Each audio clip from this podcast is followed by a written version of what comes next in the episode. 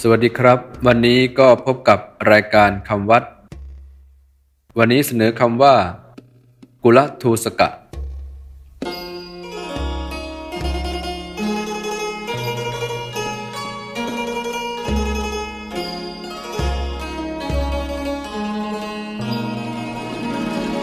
คำว่ากุลทูสกะ สะกดด้วยกอไก่สระอุ ลอลิง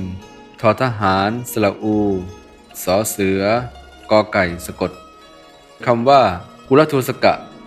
แปลว่าผู้ประทุษร้ายตระกูล กุลทูสกะเป็นภาษาพระวินัย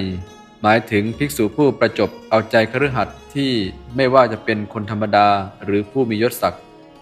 ด้วยอาการที่ผิดพระวินัย เพื่อให้เขาศรัทธาในตัว เพื่อหวังลาภผลจากเขา เช่นให้ของกำนัน ทำสวนดอกไม้ไว้ให้เขาชื่นชม พูดประจอบประแจอุ้มลูกเขายอมตัวให้เขาใช้สอย รับเป็นหมอรักษาไข้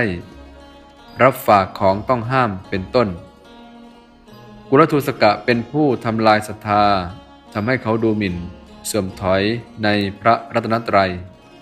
และทำให้เขาพลาดจากบุญกุศล เพราะมัวหลงชื่นชมต่อสิ่งที่ได้รับ